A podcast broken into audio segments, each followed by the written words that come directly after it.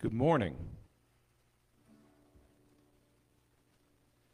Take a moment, clear those things from your head that would keep you from worshiping God. And I know when you're at home, those things are harder to get out of your head because they're there.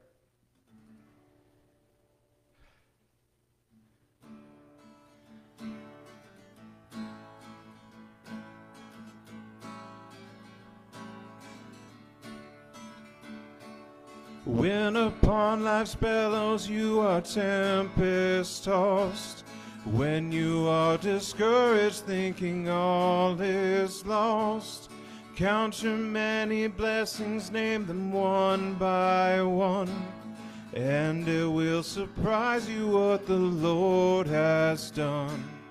Count your blessings, name them one by one.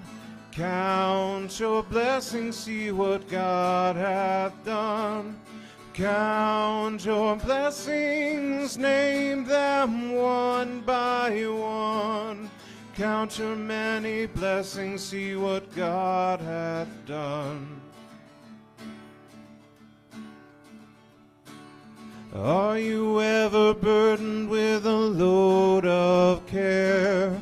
Does the cross seem heavy you are called to bear? Count your many blessings, every doubt will fly, and you will be singing as the days go by. Count your blessings, name them one by one. Count your blessings, see what God hath done. Count your blessings, name them one by one. Count your many blessings, see what God hath done. When you look at others with their lands and gold, think that Christ has promised you his wealth untold. Count your many blessings money cannot buy. Your reward in heaven or your home on high. Count your blessings, name them one by one. Count your blessings, see what God hath done. Count your blessings, name them one by one. Count your many blessings, see what God hath done. So amid the conflict, whether great or small, do not be discouraged, God is over all. Count your many blessings, angels will attend. Help and comfort give you till your journey's end. Count your blessings, name them one by one. Count your blessings, see what God hath done. Count your blessings, name them one by one. Count your many blessings, see what God hath done.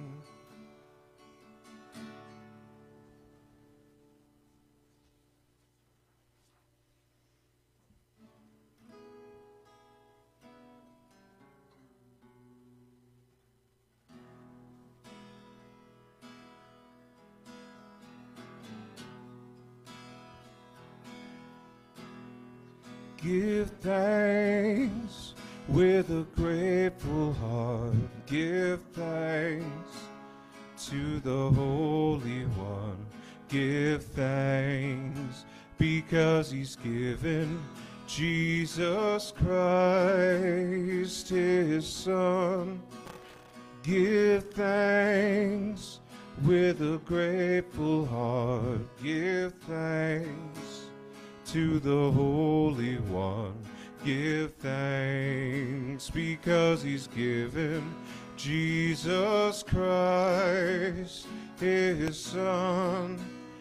And now let the weak say, I am strong.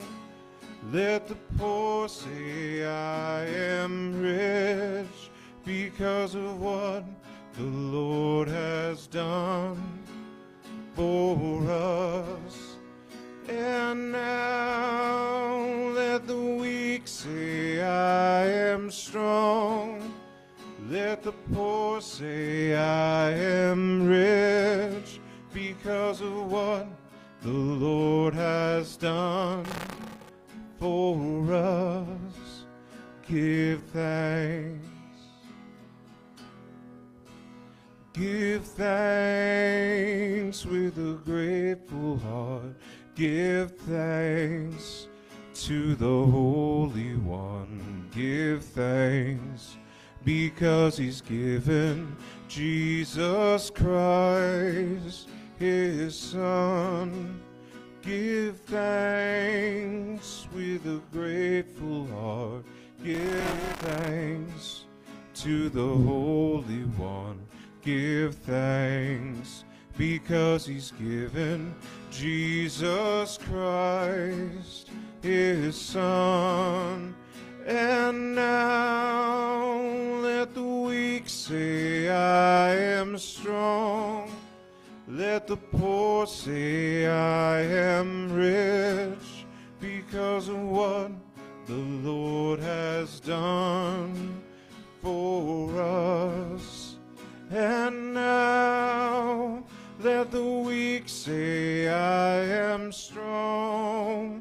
Let the poor say, I am rich because of what the Lord has done for us. Give thanks.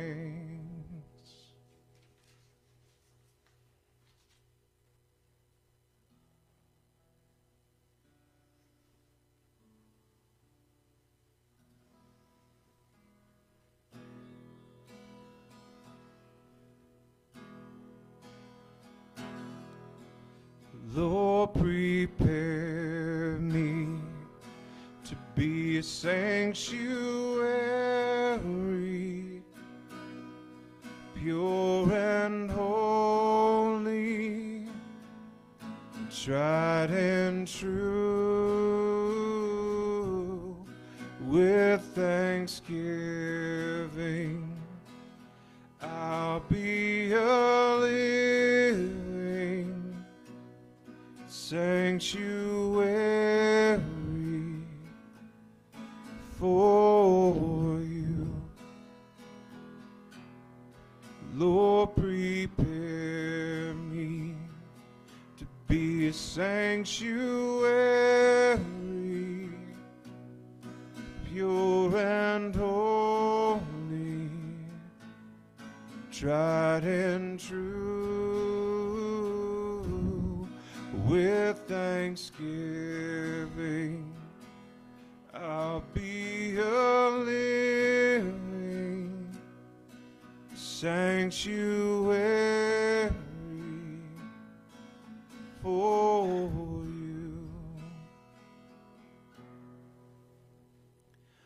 God, I thank you for all that you've done for me. Thank you for all that you've done for us.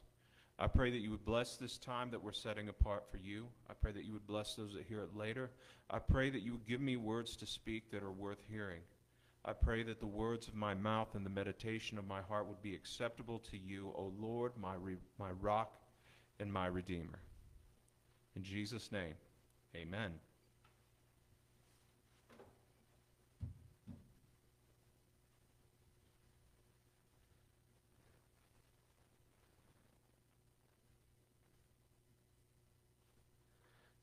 Good morning.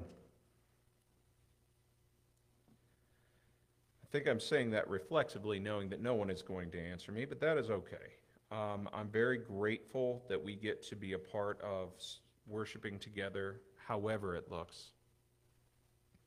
I'm also hoping that the audio is coming through because that is uh, really my biggest fear in, in doing services this way is that if the audio is bad, I have very little way of knowing. Um, but I do have my phone up here on the podium, which I said I would never do, but it's really just to monitor if someone starts panicking that they can't hear. Um, I hope I got the sound levels right, but we'll just move forward, and if no one can hear me, I will do it again later. Anyhow, we are continuing on in the story of man with God, or God's relationship with man. And by using the outline of the book, the story, the next place I go from here is to Numbers 25,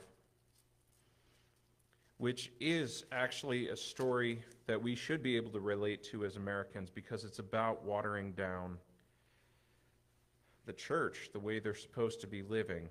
They're making exceptions, and that seems to be where problems always begin, is just with the making of exceptions.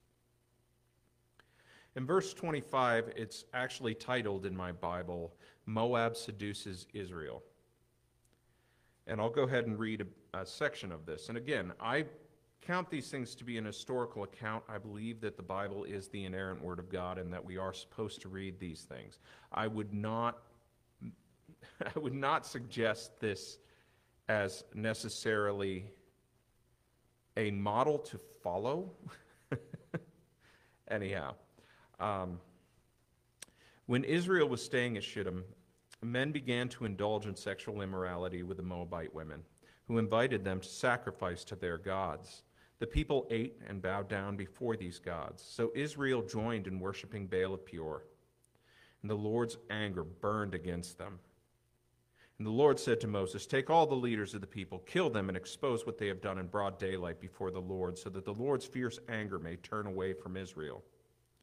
So Moses said to Israel's judges, Each of you must put to death those of your men who have joined in worshiping Baal of Peor. And the Israelite man, then an Israelite man, brought to his family a Midianite woman right before the eyes of Moses and the whole assembly of Israel while they were weeping at the entrance of the tent of meeting. When Phinehas, the son of Eleazar, the son of Aaron, the priest saw this, he left the assembly, took a spear in his hand, and followed the Israelite into his tent. He drove the spear through both of them, through the Israelite and into the woman's body, and the plague against the Israelites stopped. But those who died in the plague numbered 24,000.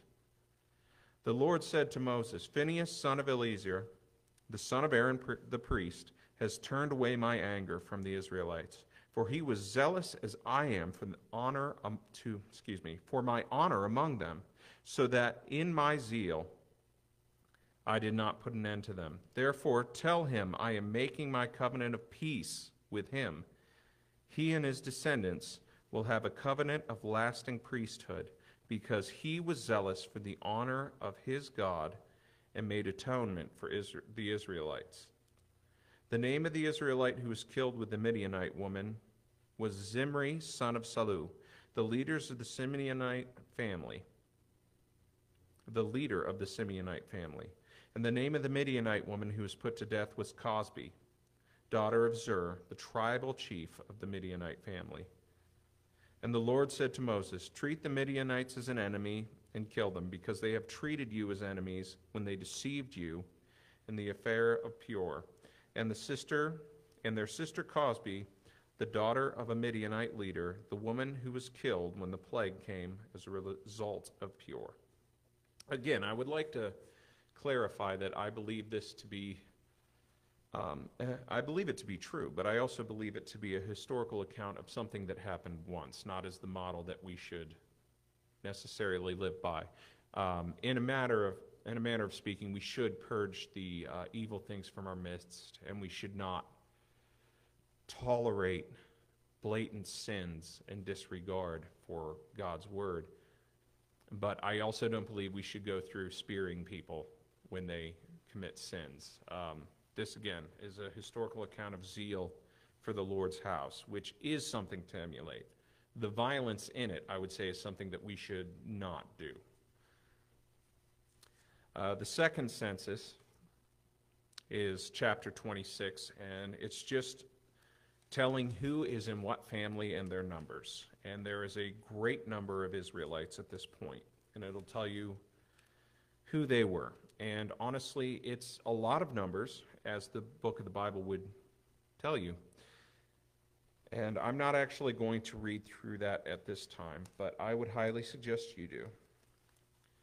Um, jumping ahead a little to Deuteronomy 1, we have something amazing in Deuteronomy 1, which is um, it's really a recap of everything that's happened with Israel up to this point, but it's written in the form of a treaty, um, which would be like a conquering party would write for a conquered party. Um, that's the actual literary style is, uh, from the period is, is actually a treaty. But um, I find that very interesting in itself. But it's just a recap of the command to leave Horeb, the appointment of leaders, spies being sent out, rebellion against the Lord, and um, chapter 1 of Deuteronomy actually ends with this paragraph For I told you, but you would not listen. You rebelled against the Lord's command in your arrogance as you marched up the hill country. Amorites who lived in those hills came out against you and chased you like a swarm of bees and beat you down from Seir all the way to Hormah. You came back and wept before the Lord, but paid no attention, but he paid no attention to your weeping and turned a deaf ear to you. And so you stayed in Kadesh many days, all the time you spent there. Um, but it's just this recap of the things they've been doing. Chapter 2 goes back to wandering in the desert. Granted, 40 years of wandering. I know these books seem like a long time to discuss wandering, but it's really summative if you think about the fact they were wandering for 40 years. This isn't as much writing as you would assume would come from that period of time. Jumping ahead to uh, Deuteronomy 4 is God commanding obedience and forbidding idolatry. Uh, the world at this time, not unlike the time it is now, uh, they worshiped everything. They worshiped inanimate objects, and I would like to think that we have gone past that, but we haven't. Um, we are approaching the season where you're going to see, well, just about everything under the sun being presented is what you need now. The old one isn't good enough anymore. You need something new right now.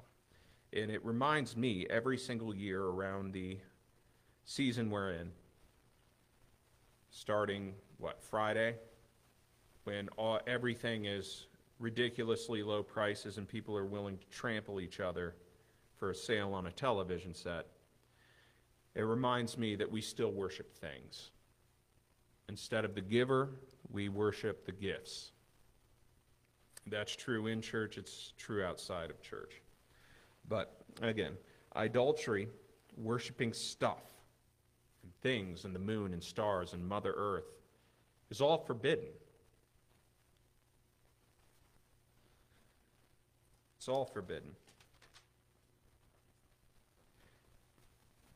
Chapter 5 goes through the Ten Commandments, which we've already gone over the Ten Commandments a couple weeks ago. Deuteronomy 6. Again, if I have a song in my heart, I always say it's the Great Commission and the Shema. Oh, I love the Shema. Hear, O Israel, the Lord is our God, the Lord is one, and you shall love the Lord your God with all your heart, with all your soul, and with all your strength.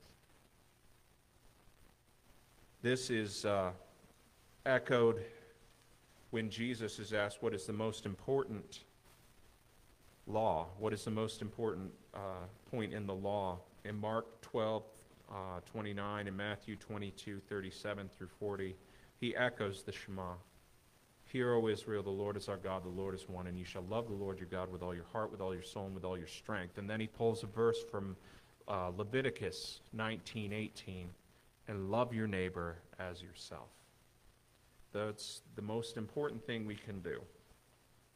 In fact, Orthodox Jews, uh, and I believe Jesus twice a day, would have said that in Hebrew every morning and every evening, and they still do that practice. In fact, I make my sixth graders say that along with their pledges in the morning in Hebrew and then in English. And oddly enough, 12 year olds really get into saying things in Hebrew because it's very guttural language. Um, and if you want to learn it in Hebrew, I think you'll find it very rewarding because it's actually words that Jesus would have said twice a day. And something about praying a prayer of Jesus in the same language Jesus prayed it in, I find very connecting. I don't think it has more supernatural power because I'm saying it in Hebrew. I just feel connected because of uh, being grafted into these Hebrew roots. But in Hebrew, it's Shema Yisrael, Adonai Eloheinu, Adonai Echad, Ve'echavta et Adonai Elohecha, B'cho lavavcha, Uvacho navshecha, Uvacho meodecha. And there's something about that that I just find very beautiful to be able to worship God that way as well. Um, but in Deuteronomy 6, we have the command to love the Lord your God. And it continues on from there uh, after the Shema itself. In verse 6, it goes on to say, These commandments I give to you today are to be upon your hearts. Impress them on your children. Talk about them when you sit at home and when you walk along the road and when you lie down and when you get up, and tie them as symbols on your hands and bind them on your foreheads and write them on the doorframes of your houses and on your gates. This, I think, is one of the things that as a church we don't do like we should. And I don't think we've ever done it uh, like we should because you can read the Bible and see where it probably would have head off a lot of the problems that God's people have dealt with from the beginning on till now is the part where it says, impress it upon your children. Because anything that you don't explicitly teach your children, they pick up from the culture around them. And that's, I, I've seen charts and I've seen studies and statistics that prove that or support that. I know in science you never prove anything, you can either support it or refute it. But I've seen a lot of data that actually supports the fact that if you do not teach it explicitly to your children, they will adapt it from the, the culture that they are surrounded by. Why it's important for us to teach our children, to indoctrinate, oh, but I'm using it as a good word, to indoctrinate our children in the things of God. It also goes along uh, when it says, talk about them when you sit at home, and when you walk along the road, and when you lie down, and when you get up. That's all the time. You're always doing one of those things. You're supposed to talk about the laws of God all the time and tie them as symbols to your hands and bind them to your foreheads and write them on the doorframes of your houses and on your gates. People should look at you and be like, he's different. People should look at your house and be like, they're different. People should enter your house and they should feel different. If they're in tune to anything spiritual whatsoever, they should know when they walk into your house that the atmosphere has changed. These are things that we can do simply by focusing on, loving the Lord our God with all our heart, with all our soul, and with all our strength. That is fierce love, that is physical love. That is a love that isn't complacent. That's not a love that you celebrate for an hour a week. That is an overwhelming uh, obsession. We are called to be overwhelmingly obsessed and in love with the laws of God, which are fulfilled in Christ Jesus. That is our calling. That that is our life's blood. That is the song that should be reverberating in our bones. That should be that should be the fire caught up in our bones so that we cannot keep silent. Again, in Luke 10 27, an expert in the law comes up and asks Jesus the same question, and Jesus turns it around on him and says, How do you read it? And he repeats the Shema, and then that section of Levi or Leviticus 19:18 and says, "You shall love the Lord your God with all your heart, with all your soul, and with all your strength, and you shall love your neighbor as yourself." And Jesus tells him, "You have answered correctly. Do this, and you will live." We have a holiday coming up, and I know without getting into the ridiculousness of the idea of having a dinner party for six, when most of the people that I've gone to church with seem to have six or more people in their immediate family. But we'll ignore that for now. What a better place to talk about the things of God than on Thanksgiving, the day set aside to be thankful for what we have in a year that has been um, just an overwhelmingly hard time for a lot of people. But we're the salt and we're the light. Let us let's think about the things of God. Let's talk about what we're thankful for. Let's talk about all these things that are actually going right. We're not wandering around in the desert. In fact, we're all so incredibly blessed that in the midst of a pandemic and by all means what should have been a recession, our housing market boomed. So we're not in dire straits yet. Some people are, but they were at the beginning, and it's our job to love them and to find them before the government does. Because it's never been Caesar's job to care for the poor, it's been Christ's people's job to care for the poor. Let's not worry about whether Caesar gave them anything. Let's worry about whether the hands and feet of Jesus are serving them. We are not in direct competition, although if we were, we're failing. Can we be the hands and feet of Christ? Can we focus on teaching our families and teaching our children and teaching our loved ones and our friends what it means to be a follower of Christ, what it means to love the Lord your God? Can we do that? And my answer is oddly enough, yes. Yes, we can do that. And I know I am probably the first person that will tell you, aside from Jesus Christ, there is nothing we can do. There is nothing we can do. And I would say, with Jesus Christ, this is something that you absolutely can do. It is something that you are required to do. It is something you are required to do. This is said repeatedly through Scripture, but the phrase that you will never find in Scripture, and I'm not telling you not to do it, but you will never find the phrase, ask Jesus into your heart in Scripture. But what you will find is to love the Lord your God with all your heart, with all your soul, and with all your strength. I believe in the practice of asking Jesus into your heart, but you won't find it in Scripture. You'll find it between the lines in Scripture. This is explicit Scripture to love the Lord your God fiercely and with everything you have, and to love your neighbor as yourself. As yourself. We make sweet little analogies about how you need to put on the air mask before you help someone else, just like if you were on a plane going down. We're not on a crashing plane. Love your neighbor as yourself. Well, I got to take care of myself before I can help anyone else. Realistically, yeah, you do. But that's not scriptural. that's not scriptural. If you have a ministry, it's first to your family. Make sure you take care of your family. But we're called to love those around us as well. And it's Thanksgiving. Thanksgiving is the perfect time to renew your mind, to turn the way you're thinking to things of God, and to give thanks, and to live through thanks, and to live with love. Oddly enough, that was a bunny trail. I actually have one sentence about that in my notes. but like I said, if I have a song in my heart, it is the Shema. It has become an obsession. That and the, and the Great Commission have both become obsessions.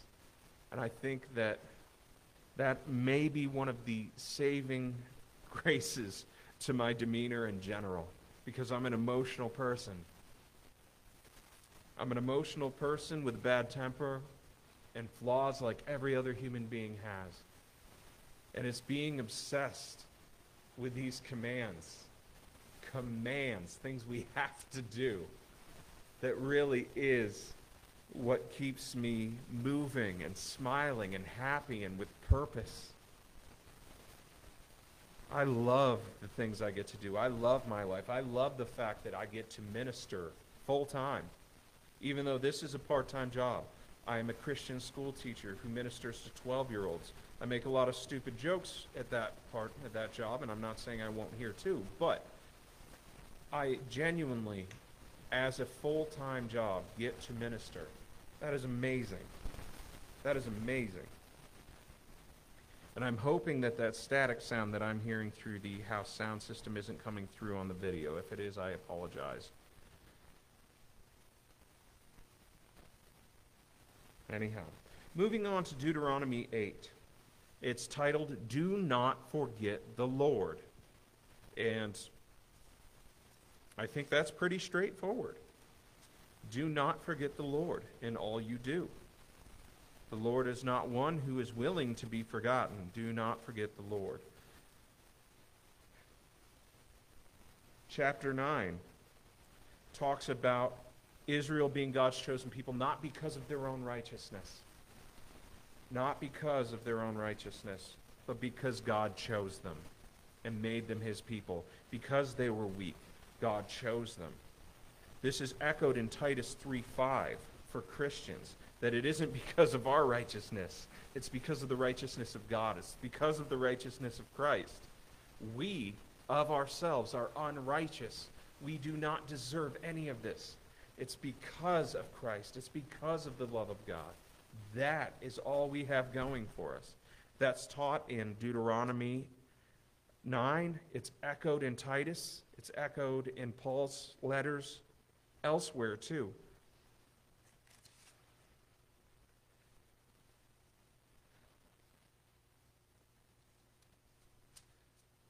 I'm going to read to you from uh, Deuteronomy 9, 4 and 6. And I know I already explained it, but who am I? Who am I apart from Scripture? I'll read it from the primary source because as you start to study the English language and history, you find that primary sources have so much more value than secondary sources, and I would say that's true for Christianity as well. I can tell you things, as a secondary source. You can read them from the primary sources, and that's the words of God. Not a paraphrase of the words of God. That's what I do. The words of God are found right here. Deuteronomy 9, 4 through 6. After the Lord God has driven out them before you, do not say to yourself, The Lord has brought me to take possession of this land because of my righteousness. No, it is on account of the wickedness of these nations that the Lord is going to drive them out before you. It is not because of your righteousness or your integrity that you are going to take possession of this land, but on account of the wickedness of these nations, the Lord your God will drive them out before you to accomplish what he swore to your fathers, to Abraham, to Isaac, to Jacob. Understand then that it is not because of your righteousness that the Lord is giving you this good land to possess, for you are a stiff necked people. And again, I find that echoed through the New Testament as well. It isn't because of our righteousness, because we are a stiff necked people. We don't like to bow. We don't like to turn in a way that someone tells us to. We are a stiff necked people. It's a funny thing about a stiff neck. If you get more used to turning your neck, if you get more used to moving it and stretching it, the easier it becomes to move, and your neck will no longer be stiff. Jumping ahead to Deuteronomy 29, God renews his covenant. He renews his covenant with his people. I'm going to read a little bit of that as well. These are the terms of the covenant the Lord commanded Moses to make with the Israelites on, in Moab in addition to the covenant he had made with them at Horeb. Moses summoned all the Israelites to them and said, Your eyes have seen all that the Lord did in Egypt to Pharaoh, to his officials, and to his land. Now, with your own eyes, you saw those great trials, those miraculous signs and great wonders. But to this day, the Lord has not given you a mind that understands, or eyes that see, or ears that hear. During the 40 years that I led you through the desert, your clothes did not wear out, nor did your sandals on your feet, or the bread and water, excuse me, you ate no bread and drank no wine or other fermented drink. I did this so that you might know that I am the Lord your God. When you reach this place, Sihon, king of Heshbon, and Og, king of Bashan, came out to fight against us, but we defeated them we took their land and gave it as an inheritance to the Reubenites, to the Gadites, and to the half tribe of Manasseh. Carefully follow the terms of this covenant so that you may prosper in everything you do. It goes on, and it's definitely worth reading all of it. You yourselves know how you lived in Egypt and how you passed through the countries on the way here.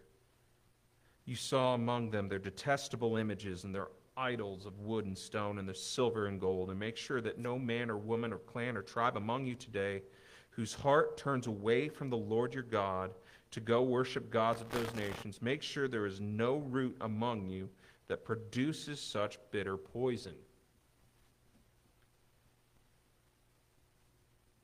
We make light of the materialism and, and the idea that we can do as the culture around us and then be fine before God because we go through our rites and rituals. And I believe that that is the same bitter root of poison that God refers to in Deuteronomy 29. We make sacrifices for our prosperity. We make these weird sacrifices for our advantage. We spend thousands of dollars to get us pieces of paper that will make people respect our positions. We, we sacrifice our children for the sake of getting ahead because we were too young to have them.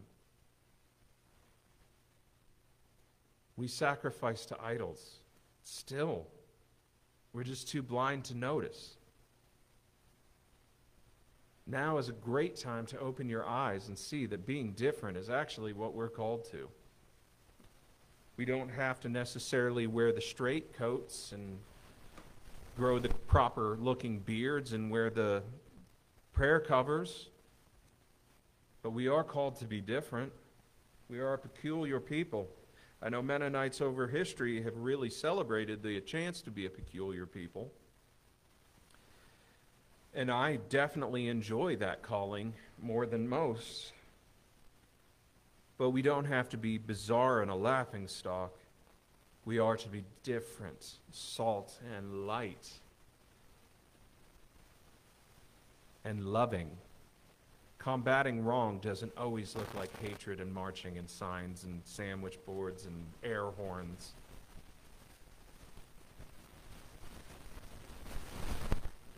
Okay, moving on to Deuteronomy 31. That did not help. I thought I'd give it a try. Deuteronomy 30, I'm sorry. Uh, Prosperity after turning to the Lord is what it's titled. And they're offered life and death. Hmm. But it's saying, if you turn towards the Lord, you will prosper.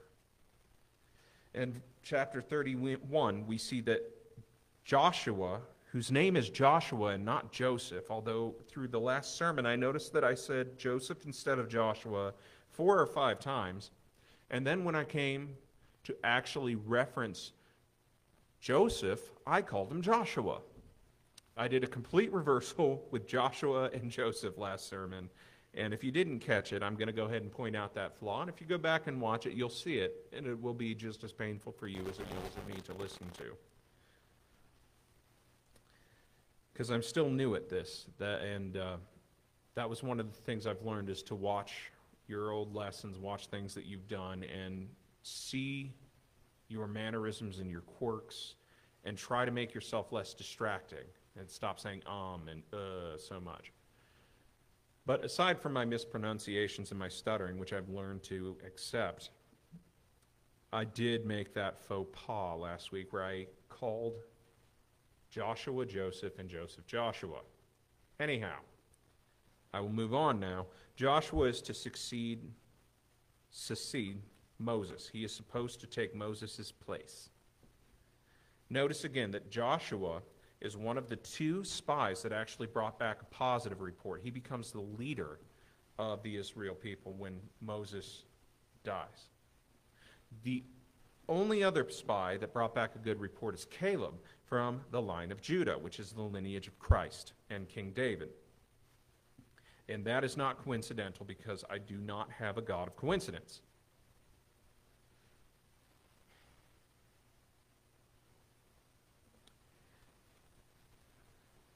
In chapter 31, we also have the reading of the law. So Moses wrote down the law and gave it to the priest, the son of Levi, who carried the ark of the covenant of the Lord, and to the elders of Israel. And Moses commanded them at the end of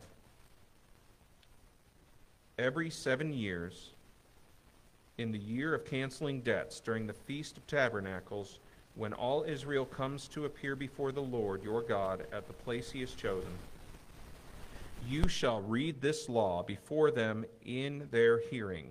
Assemble the people, men, women, and children, and the aliens living among you in towns, and they can listen and learn to fear the Lord your God and follow carefully all the words of the law.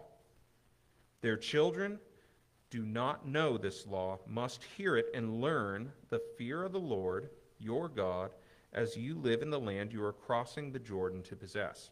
So every seven years, the entire community was supposed to get together and read the law, to read the Torah together in a group, so that they would know the laws of God. So not only are you supposed to teach it in your own homes, to your own families, and to live it, you're supposed to get together as a community once every seven years and go through it again to make sure that you haven't forgotten. And to make sure that those who have forgotten have children that have heard it. Chapter 32 is an incredibly long song, which is the song of Moses, and it will be a blessing if you take the time to read it. And then in chapter 33, Moses blesses the tribes individually. And then what we have in the chapter of 34 is really the death of Moses. And I'm going to read the death of Moses.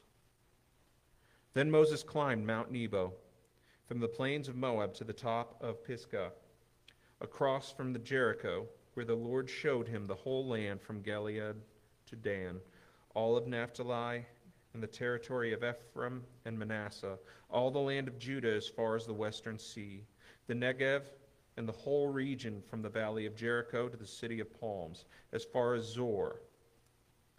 And the Lord said to him, This is the land I promised on earth to Abraham, Isaac, and Jacob when I said, I will give it to your descendants I have let you see it with your own eyes, but you will not cross over into it. And Moses, the servant of the Lord, died there in Moab, as the Lord had said.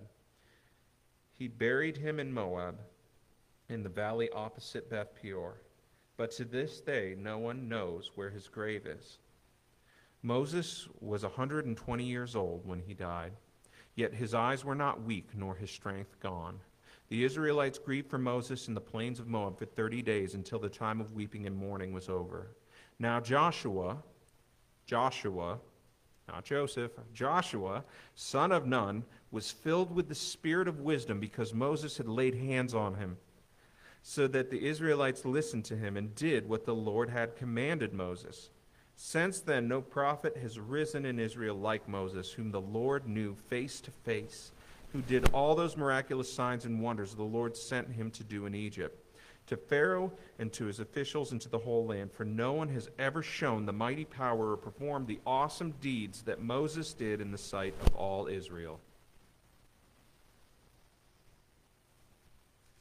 And that is the first part of our story the story of God's people in relationship to God. That has taken us all the way from Genesis through Deuteronomy.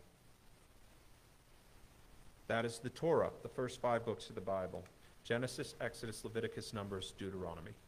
So we've finally made it through the Torah. And I want to keep in mind, even though this seems tedious, at the time Jesus was born, every 12 year old boy in Israel would have tried to memorize that and know it by heart.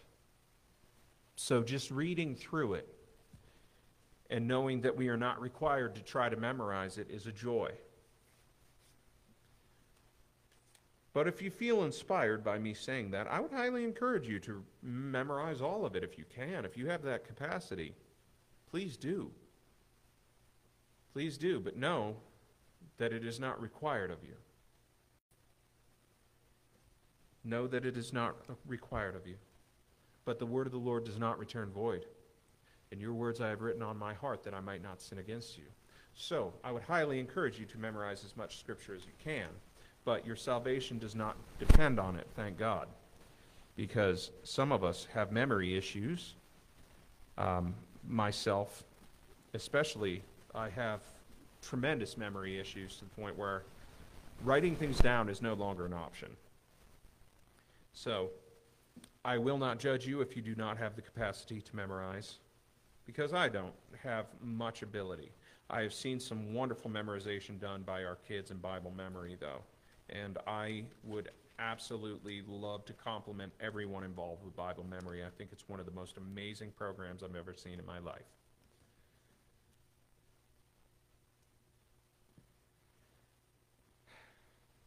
So, as we uh, close this service, next week we will be in person. Those of you that are healthy enough to attend, what I would ask, though, is that you would practice uh, distancing to the best of your ability. If you are able to wear a mask, wear a mask because it slows down your breathing in a positive way as well as a negative way, to where if you do spittle when you talk or sing, it catches some of it. It slows it down so it doesn't travel as far. We're going to try to distance six feet or more. Not because we're afraid. Not because we're afraid. If you find yourself afraid, you're, you're a human being. We don't have to be afraid for our mortality. The Bible tells us not to be afraid. It also tells us not to put the Lord our God to the test. So we must find that line in between those two commands. Don't be afraid, but don't put the Lord your God to the test. So I would ask you to use as much common sense as you can. We will try to sanitize everything before next week rolls around. If you're able to come and you're healthy, if you are healthy, please come. I would love to see some faces in this room while I'm speaking. That way I can judge if I'm being too boring or too frantic.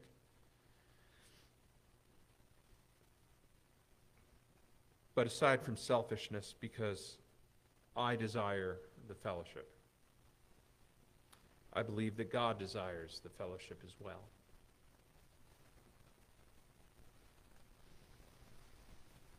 If you would please keep in mind, um, if you have prayer requests, please put them in the comments section below, or you can email them, or you can put them on the Facebook group for Valley View Mennonite Church. If you're not a member of that private group, go ahead and request membership. We will allow you to come in.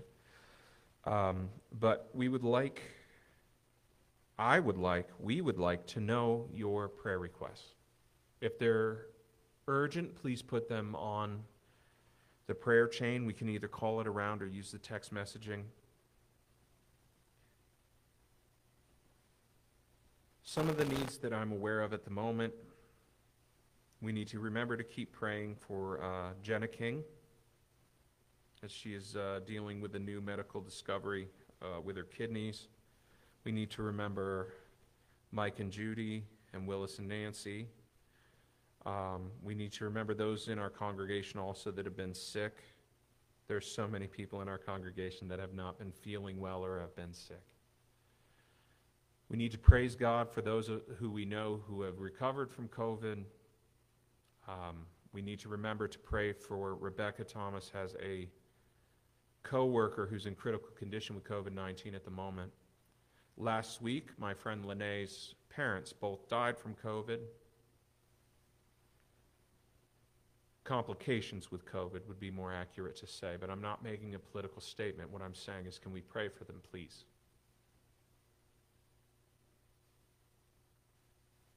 Whether or not you feel that this is worse than the flu or just the flu or something totally different or the world is ending, our call is the same. We are to love, we are to be responsible, and we are to pray for those around us. Okay? Let us be salt and light. We are to evangelize for Christ Jesus, not for our political parties and our news sources that are owned by corporate people, corporations. That's not against capitalism either. I think God can work beautifully under capitalism. I don't care. But remember who we serve the one you're called to serve. The one you are called to serve owns both sides of the stupid aisle.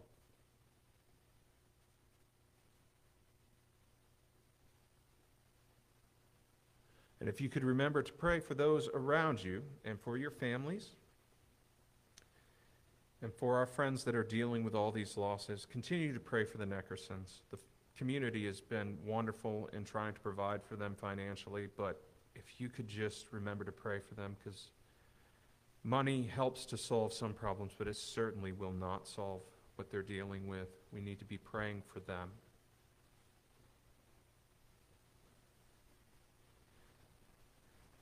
If you have other prayer requests, again, please write them in the comment section. I'm going to pray. I'm going to do a benediction, which is from Deuteronomy 6, that I love so much. And then I will do that awkward walk off camera, and a couple seconds later, this feed is going to stop. So um, that's what you can be prepared for.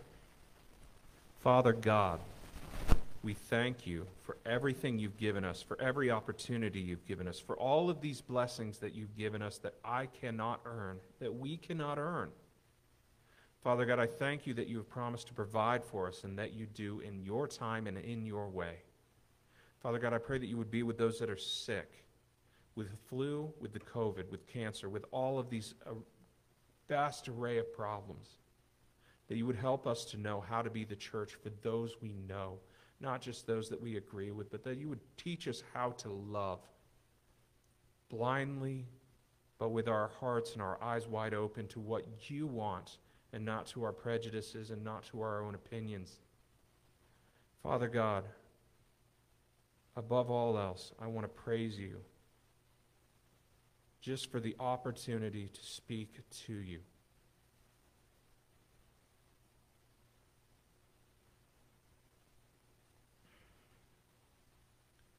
These commandments that I give you today are to be upon your hearts. Impress them upon your children. Talk to them when you sit at home and when you walk along the road and when you lie down and when you get up. Tie them as symbols to your hands and bind them on your foreheads and write them on the doorframes of your houses and on your gates. And when the Lord your God brings you into the land he swore to your fathers, to Abraham, to Isaac, to Jacob, to give you, the land with large, flourishing cities that you did not build, houses filled with all kinds of good things that you did not provide wells you did not dig, and vineyards and olive groves that you did not plant. When you eat and are satisfied, be careful that you do not forget the Lord who brought you out of Egypt, out of the land of slavery. All together, amen. Peace. Shalom.